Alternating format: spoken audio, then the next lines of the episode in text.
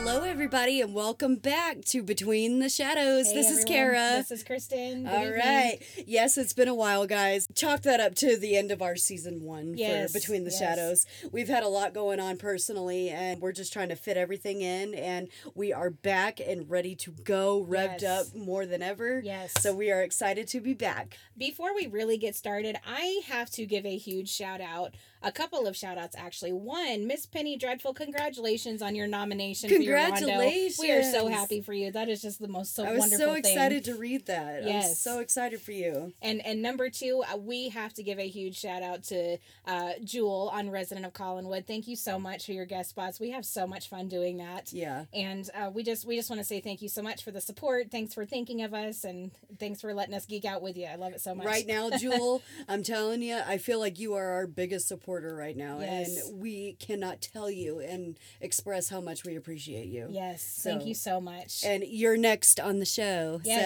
So be ready. Yes. All right. All right, so We left off. We're just going to get right into it pretty much. We just we left off at we left off at the end of the witchcraft trial. Victoria Winters has been declared guilty of Yes, witchcraft in yes. the first degree. yes. and we are going to the old house where, as always, Ben is standing there wait. Actually, I think Barnabas is actually standing there waiting for Ben. Yeah. And Ben is later than usual, and he's like, "What the crap," you know? And Right. And Ben comes in and and and tells Barnabas of the guilty verdict. And Barnabas decides, you know, Ben tells him that Victoria was found guilty and she's gonna hang. Yeah. And Barnabas decides that this is the moment he's gonna get even with Trask. And he's gonna get even with Trask, and Trask is going to pay, and Trask is gonna pay for it with his life. And he chooses to use the same tactic that Trask used on Victoria. Right. And enemy number one is fear, and that's what he chooses to use. Right. So, so that's the first opening scene after Victoria is declared guilty. So from here, after this first opening scene, we go to Collinwood, and Trask has shown up. I think he's shown up to gloat. You know, I got my guilty verdict. I told you she was a witch. Blah blah blah. hmm And so he shows up and demands the keys to the old house so that he can get Vicky's things and burn them. Yeah. And Naomi, Naomi Collins is pissed. Naomi Collins is so, so put out right now. Yeah, he shows up and he was asking for Naomi for the keys to the old house because his ex- his excuse is that the witch's things like we have to all her worldly possessions need to be destroyed. So, um of course Naomi is like absolutely not. Right. Absolutely not. She he and he was like, Mrs. Collins, I realize that my presence here upsets you. And he's like, You're putting it charitably, Mr. Trask. Your presence here disgusts me. Yes. Yes. I was like, he- "Girl." yes. Naomi Naomi was on one. She didn't care. You know, we remember that before during the witchcraft trial, she pretty much told Joshua to go to hell and I'm going to I'm to testify at this trial. Yeah. Yeah. And, And if that wasn't enough, like she had to smack the out of him yes. for out talking Trask. out of line yes, with he, her. He tells her that the only reason she's upset is because she chose to she chose the losing side and that she has aligned herself with the devil and she just smacks him right across the face Uh-huh. and then dares him dares him to hit her back. Uh huh. He. It doesn't scare her at all. No. He was like, "You're gonna be sorry you did that," and she's like, "Then strike me back. Yeah. Exactly. Do it. I I ain't afraid of dare you." you." Exactly. I loved it. And she's like, you know, striking an innocent woman and carrying them away in the dead of the night and subjecting them to your own pe- peculiar brand of mental torture. You know, it's, it's like, isn't isn't that what isn't that what you stand for? Isn't that your your mo? Yeah. And and I'm just like I'm sitting there on the couch going, come on, Naomi, I come know. on. I was like, "Keep it going. Keep it yes, going." Yes, I loved it so much. But eventually, eventually she folds in a way. But she was like, Ben is gonna escort you to the old house. He's. She was like, you take him to the old house. You let him do what he needs to do, and then you bring him out. Yes. You escort him out, Yes. and you lock the door. Bring the keys back to me. Whatever. Yes. Like. And and he knew he knew better. Sorry, going back to this for just a sec. He knew better than to strike the mistress, the mistress of Colin. Yeah. She said she said you may be petty and cruel and bigoted, but you're not altogether stupid. And mm-hmm. she's right.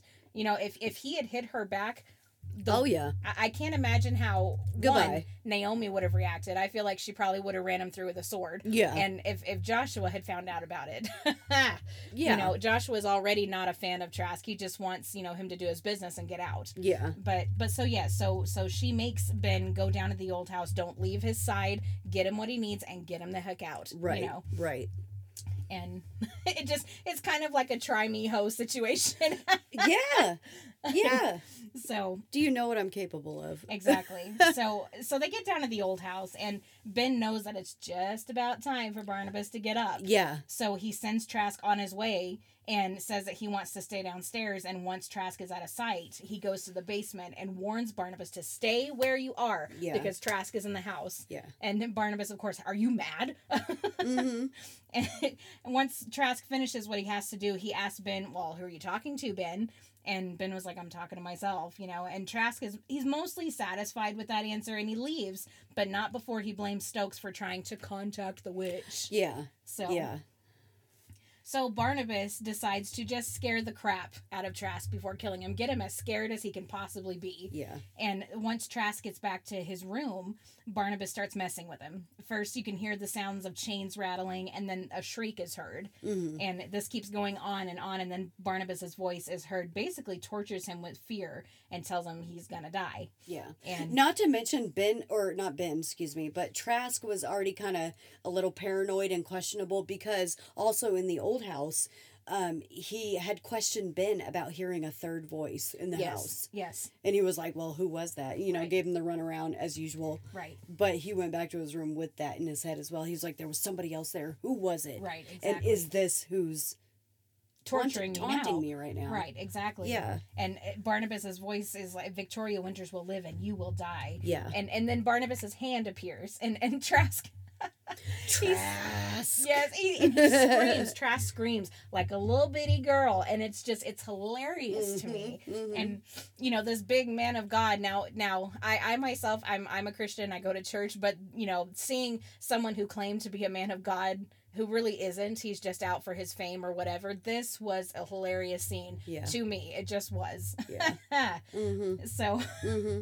So we know that Barnabas, for those of us who have seen the series, you know, and, and several times over the way that we have, we know that Barnabas's plan is to make Trask experience what Vicky has as she's been locked up in a cell. Right. But Barnabas is just a little bit more cruel than that. When when Barnabas tells Ben that he plans to wall him up in the alcove in the basement of the old house, Ben tells him that I, I can't do this. I'm not doing this with you. And, Yeah. And he heads off to the Eagle to drink. Ben, this is the first time that we see Ben in kind of a weak state. Yeah. You know, he's at the Eagle and he's he's dr- basically drinking his sorrows, his problems away. yeah.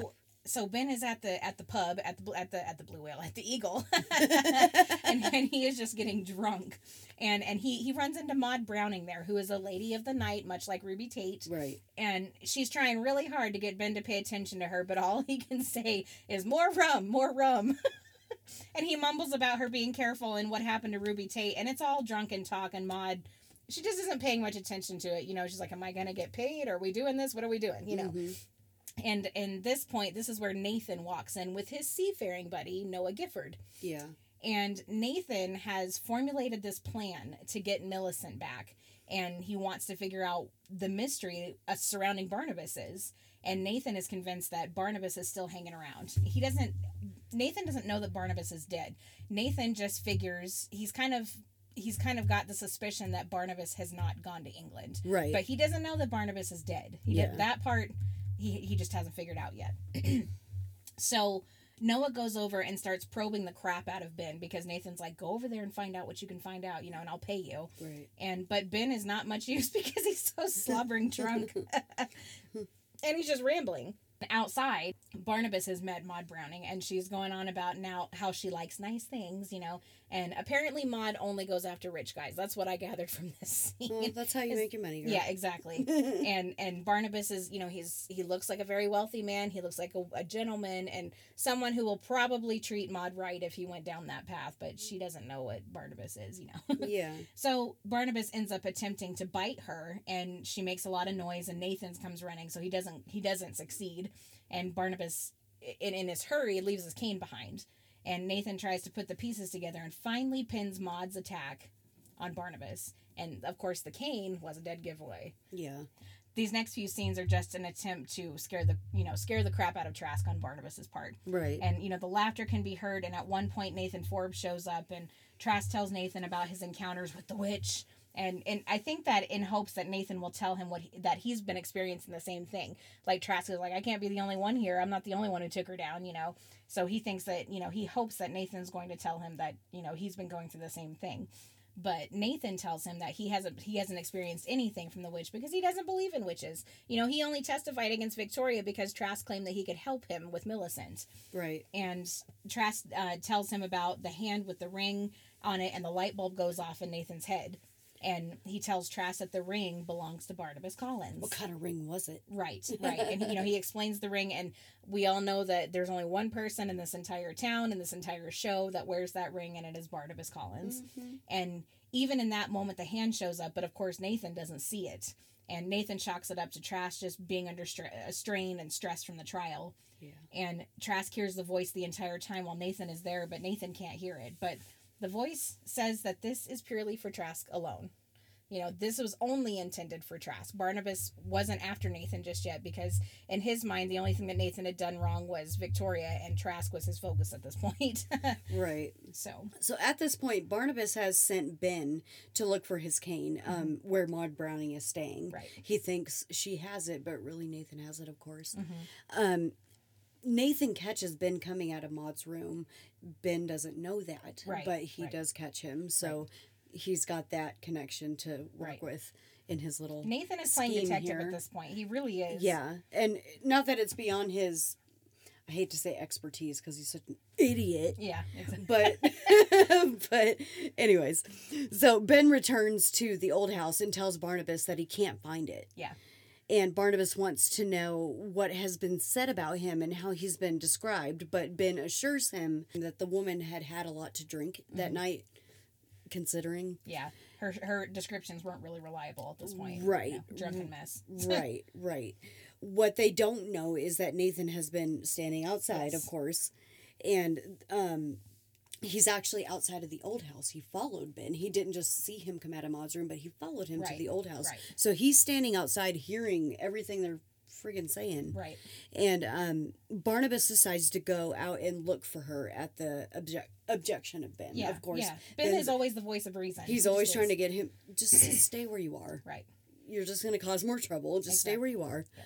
But um, he does find Maud and he does strangle her and kill her. Yeah. He, he gets her. He gets her. He, he, he Yeah. finished what he started, basically. Yeah.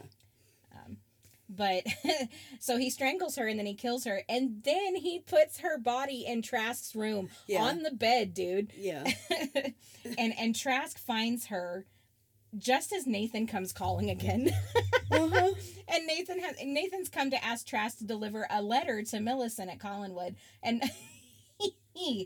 Nathan comes in and sees Maud's hand because Trask has covered the body before he answered the door. Right. And her hand is just hanging there, and, and Nathan gets all sly. He's like, "Oh, I didn't realize you had a you had a visitor." Like, you know, company. You Yeah, should have said company. something.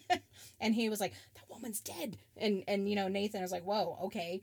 And Yeah. but but once Nathan discovers the body and that Maud is dead in Trask's bed, he agrees to dispose of the body if Trask will take the letter. Right. There's a lot of black blackmail going on between these two. Yeah. And so we, we go to Collinwood, and Millicent is sitting there in the drawing room and she's reading the tarot cards. Mm-hmm. And she's still having the feeling of wanting Nathan dead. You know, we talked about this last time. And she interprets the cards to see if her plan will come to pass. And according to the cards, the cards say it's going to happen, at least the way Millicent is reading them. Yeah. And Naomi is there trying to talk her out of these feelings of having Nathan killed in a duel and tells her that eventually she has to move on. And, you know, Trask comes knocking on the door and wants to talk to Millicent alone. But Naomi, finding her balls, says no. Yeah. you cannot talk to her, Yeah. you know. Yeah. And Trask tries to give her the letter, but Naomi snatches it. She snatches it out of his hands and just tears it up right in Mhm. front of her. And Millicent's like, I fully approve. I fully approve of what my cousin's just done Mm-hmm. and but later on she she goes and tries to read the ripped up pieces of the letter you know Yeah.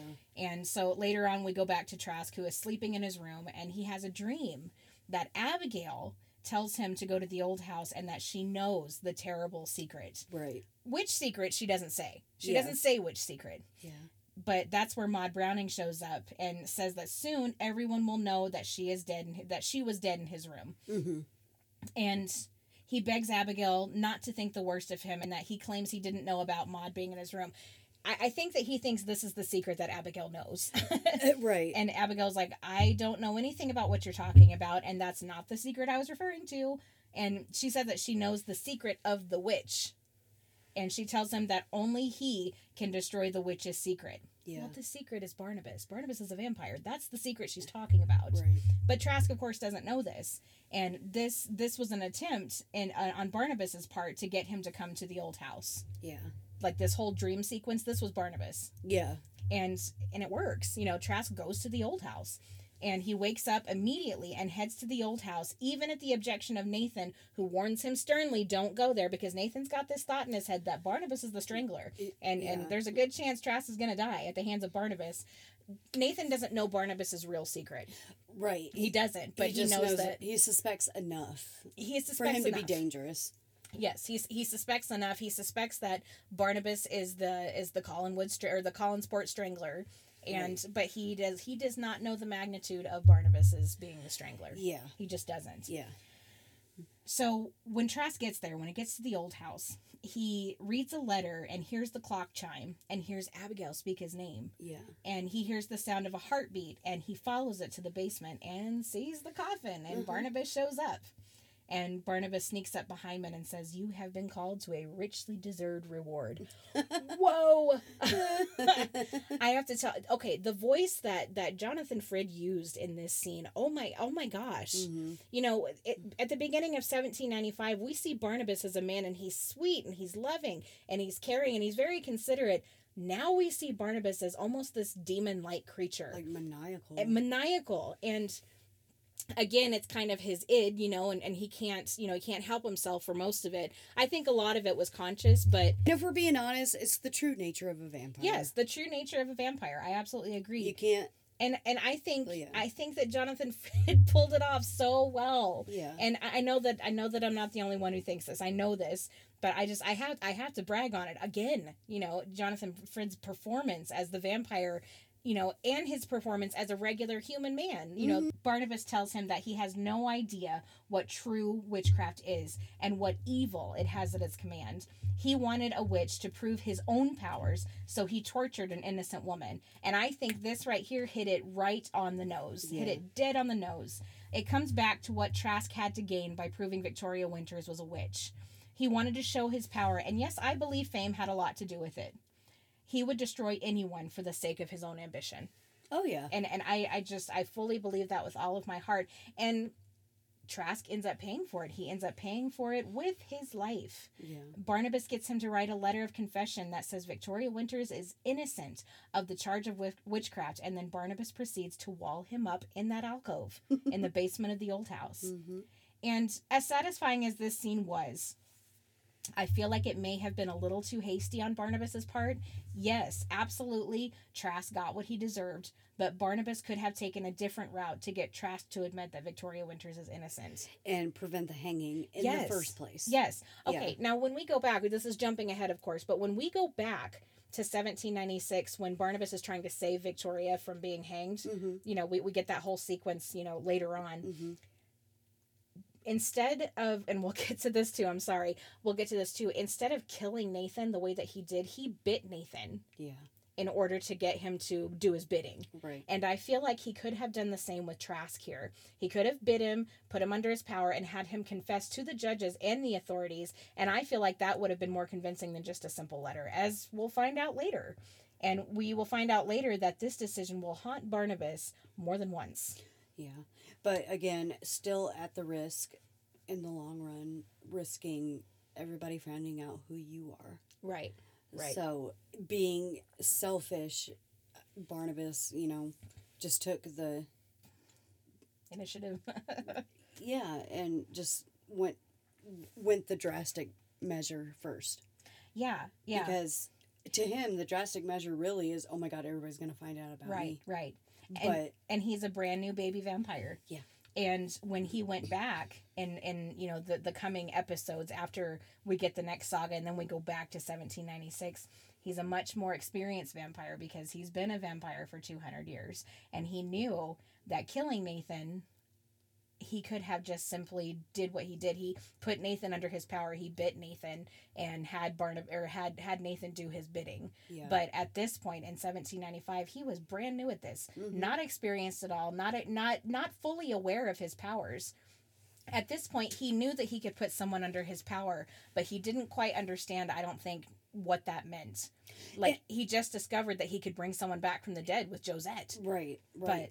and honestly, now that we're talking about it, a little bunny trail here, but now that we're talking about it, it's like when he woke up in 66, he was still a new vampire. He was honestly, yes, because he, was. he only had about, he had a season of I- being a vampire. I would say maybe six months, and that's maybe being generous yes, of how long he had before his dad chained him up. yes. So when he woke up almost 200 years later, he only had that much time to experience what he is. And so, like you said, when he's in 66, like he's still experiencing the magnitude of his powers yeah, and how much control he really does have over people like Carolyn. right, When we come back from the past, Right. Carolyn, we forget in a moment that when finally when we come back, she's still under his power right.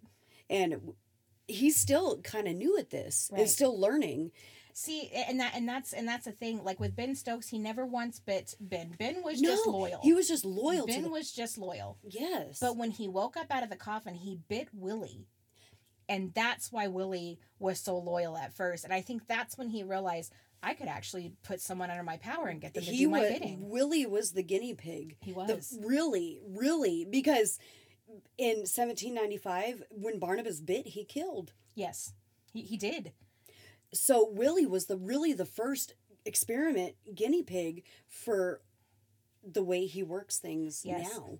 And in, in and the I mean present the only person that he didn't kill that he bit was Josette, but he had the intention of killing of her. killing her. Yes, he did. and I can't think of another person. If there's somebody out there, guys, let us know. Yeah, let me know if I'm in, in- missing something. In but- 1795, that he bit her, didn't kill her, but had the intention of killing her. yeah, And the fir- the first person that he bit and didn't kill was Willie. Yeah.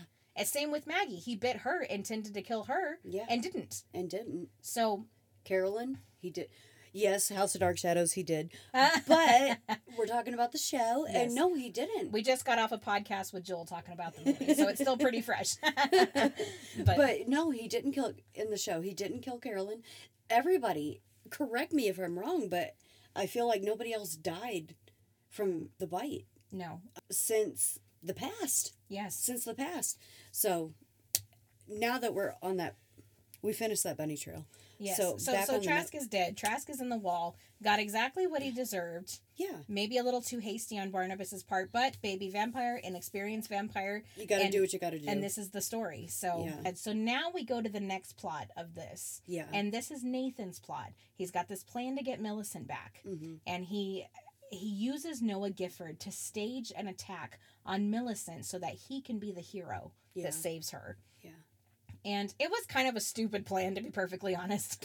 I, I mean, I watched and I'm like, come on. I mean, I know Millicent is flighty. I know that she's blonde, but come on, she's got to be smarter than this. Yeah. But she wasn't. Yeah.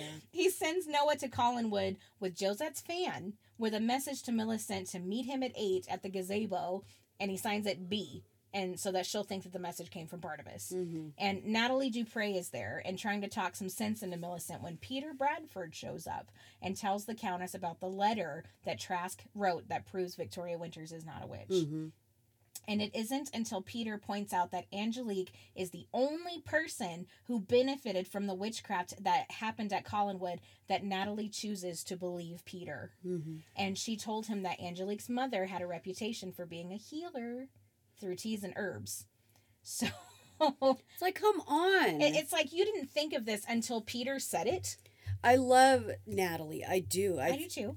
But man, she was so She was naive and So thick and so foolish.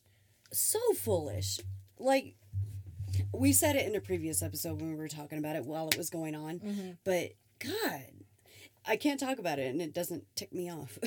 but she true. was so like Josette in a lot of ways. yeah. Like so naive and so go with the flow and like she- completely unaware of what was happening. like she had her own thing like that was questionable because she you know she read her tarot cards and and I'll say understood this, witchcraft and and I'll say this: this does become very evident later. yeah when when Joshua returns from Boston and and you know decides that this is what you know we got to try this to get the curse off Barnabas. Mm-hmm. The whole thing with witchcraft and Natalie Dupre becomes very evident, and it it made me just a little bit mad because I'm like, wait, Natalie can summon somebody psychically, but, but she's not being hanged as a witch.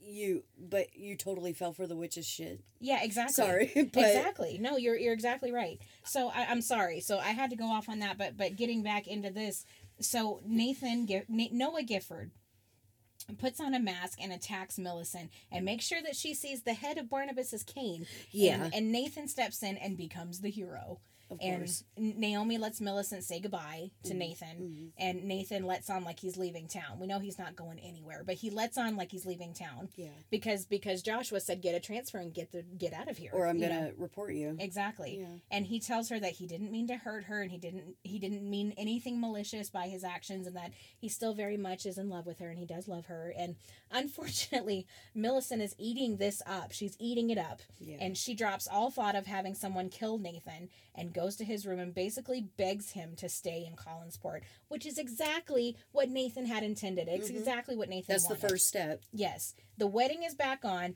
and Joshua and Naomi, they are just floored. They're like, Uh-huh. "What?" uh-huh You know.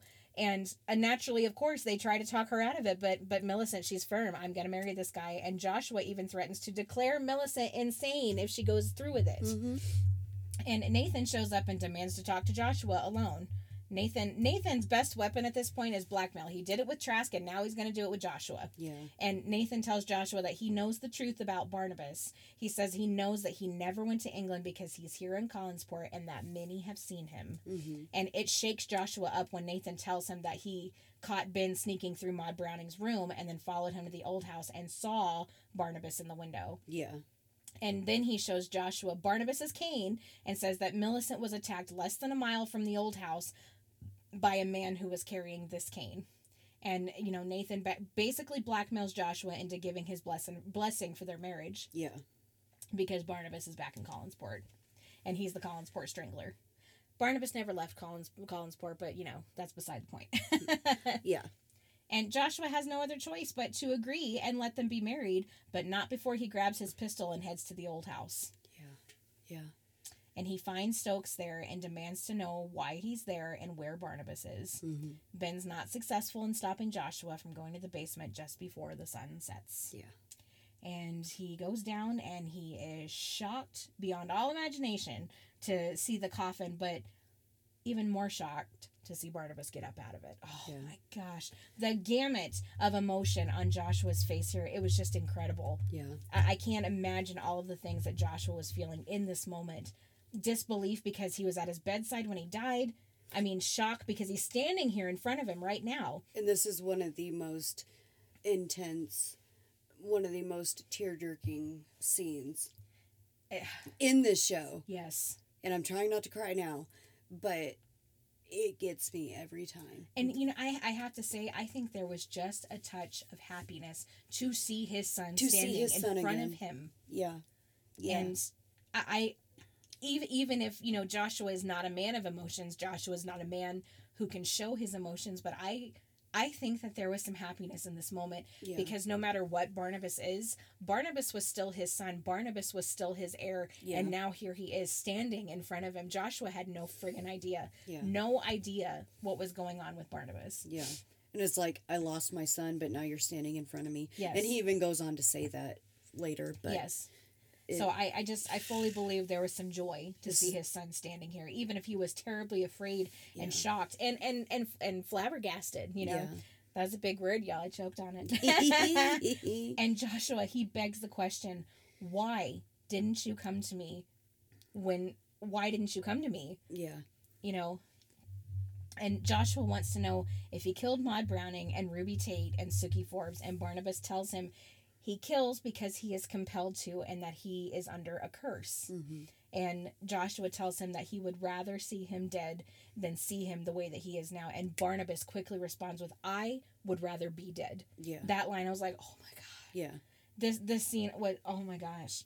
I, I don't know what Dan Curtis was going for, but I'll tell you, it, it, it achieved so many, so many emotions in, in me when I saw this, you know, Yeah. just like with you. Yeah.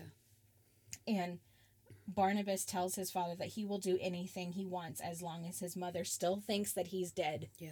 And I think this is the reason that Barnabas didn't go to Joshua because of his mom, his parents. He told Abigail he was like, "I my father will never know. I will protect him from finding this out." Yeah. But here Joshua is. He was like, "Okay, but does mom know?" Yeah. Yeah. and he he wants he wants Naomi to keep thinking that her son is dead because it's better that way. You cannot tell her that I'm here and then her lose me again. yes, You can handle that. She can't. right. Which is evident later on too, by yeah, the way. Yeah. And Yeah. Joshua doesn't understand that Barnabas can merely be killed. You know, he can't just shoot him and and He's kill. like, try it. Try it. Yes. And Naomi shows up at the old house. Um, he leaves his pistol with Barnabas and tells him to do what he knows he has to do. Yeah. He's like, I'm going to go up there and get rid of your mother. Here's the pistol. Do it. You know what you have to do. Yeah. And he walks Naomi back to Collinwood and, and comes back. He comes back to the old house and Barnabas tries to explain to him without coming right out and saying it that he's a vampire, but Joshua just isn't getting it until he screams the word vampire. Because I'm a vampire. Yeah, oh my gosh. That killed me, dude. Every time it, killed kills me. me. Every time. And Joshua raises his pistol and prepares to shoot him. Yeah. And when he fails to kill him, Barnabas tells Joshua of Angelique's curse and that she is responsible for all of the terror at Collinwood. Hi, Penny. Girl. Love you. And he also tells him that he's the one that killed Trask and he would have killed Abigail too if she hadn't just had a heart attack. See, I told you. I told you he was out to kill Abigail. Mhm. She needed to go. She did. She did. And Joshua pledges to find a way to free Victoria now that he realizes, holy crap, it was Angelique. Right. And demands that Barnabas place himself in Joshua's charge until he can figure out how to either lift the curse or find a way to keep him dead. Yeah. You know. Yeah. So back at Collinwood, Naomi is uh, still trying to talk some sense into Millicent um, about her and Nathan's marriage, of course. Yeah. Uh, she said that she is concerned that Nathan is only marrying her for her money. So Millicent decides to go into town the next day. Mm-hmm. And um, she places all of her assets and signs everything over to Daniel, Mm-hmm. which is genius. Yes. Genius. Pure genius. And it, it, and and the other thing is that she she has no intention of telling Nathan. None. And that was her prenup right Yeah. there. That was prenup way back in 1795, baby. like Naomi wants to know why Joshua gave his consent to the marriage, but he claims that she is legally of age and doesn't need his blessing, Right. doesn't Naomi's need his stupid. permission. But Naomi doesn't buy it No, a bit not- because all of a little bit. sudden, boom, he's just changed his yeah, tone. exactly like a like a light switch. Yeah, so she is inquisitive about why he went to um, the old house and why he felt it necessary to bring the pistol with him Yeah. and she's determined to find out why. She has the sinking feeling that it has something to do with uh, Barnabas. Yeah. With Barnabas, Naomi's not stupid. She- she's, not dumb And, and and she she's watching and observing and She's- hearing. she, because it's all she has to do. Is she's a people watcher. Yes. She just watches everything that happens around her. yes. Joshua locks Barnabas away in the tower room. This, Mhm. He brings him back and locks him up there, and everyone starts asking questions about why there's lights on in the tower room. Mm-hmm. There's never been lights on up there, and everybody's questioning it. And it doesn't become too problematic until Nathan starts uh, asking on the day of he and Millicent's wedding. Yeah. So the day they get married, Nathan announces that he has resigned from the Navy so that he and Millicent can travel the world. Right, He right. doesn't know that Millicent's money is gone. Right.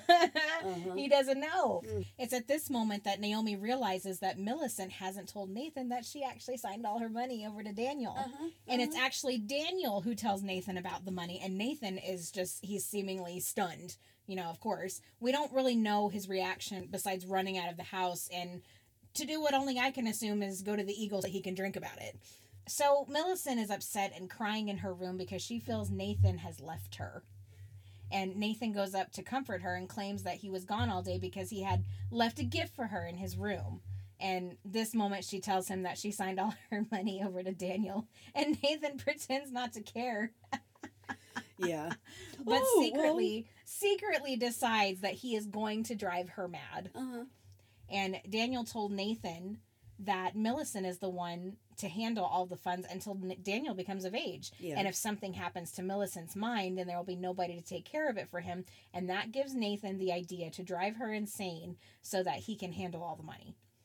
And it starts. It starts with a simple pair of earrings. Nathan takes one of them, and Millicent wonders where it went. And Nathan tells her to calm down. Calm down, Millicent. You don't need to get mm-hmm. so upset. Millicent's not upset. She's just like, where, where to go? Where did it go? And the next thing he does is, is claim that he doesn't hear the dogs howling when there are clearly dogs outside howling. And then he claims not to see the light in the tower room when clearly there's a light in the tower room. And he does it, and Yeah. it does cause Millicent to be upset. And Nathan just runs with it. Mm-hmm. Mm-hmm. So Nathan's plot here is to make Millicent insane. Literally, everybody, what everybody's thinking already about Millicent, he's going to make it actually true. Right, so that everybody else will start thinking it too, and that he can, you know, declare her Mm-hmm. insane, Mhm. and so that he can be Daniel's legal guardian. And spend all the money before Daniel's 18. Yes. Yes. So, so friends, that is all the time we have for tonight. Um, I want to say we want to say thank you so much for for coming back with us. Thanks for sticking with us through our sabbatical. We are here and we are pumped up about Dark Shadows, and we are just we're ready to keep talking and talking. And so that is, that is what we got for you this week. Next week, next time we we talk, we'll we'll talk about the end of 1795. You guys, we are there. We are we there. are there. Yeah. And um, after this, we go back to uh, 1968. We, we get the end of Victoria's story in 1795, and it's exciting, guys. It's it's not gonna stop till we're done. so once again, guys, as a friendly reminder, since it's been so long, our contact info hasn't changed. We are still at Between the Shadows 2021 at Gmail. Find us on Facebook, you guys. We're on YouTube. Um, like and subscribe. That really does help us out, guys. But until next time, remember to keep it between us and the shadows. Good night, everyone. Good night. The wind will speak his name, and the clock will chime the hour. But dare it strike again, you will know the darkness of the tomb. He will beg for the darkness of death itself. If you would know his name, listen to the wind.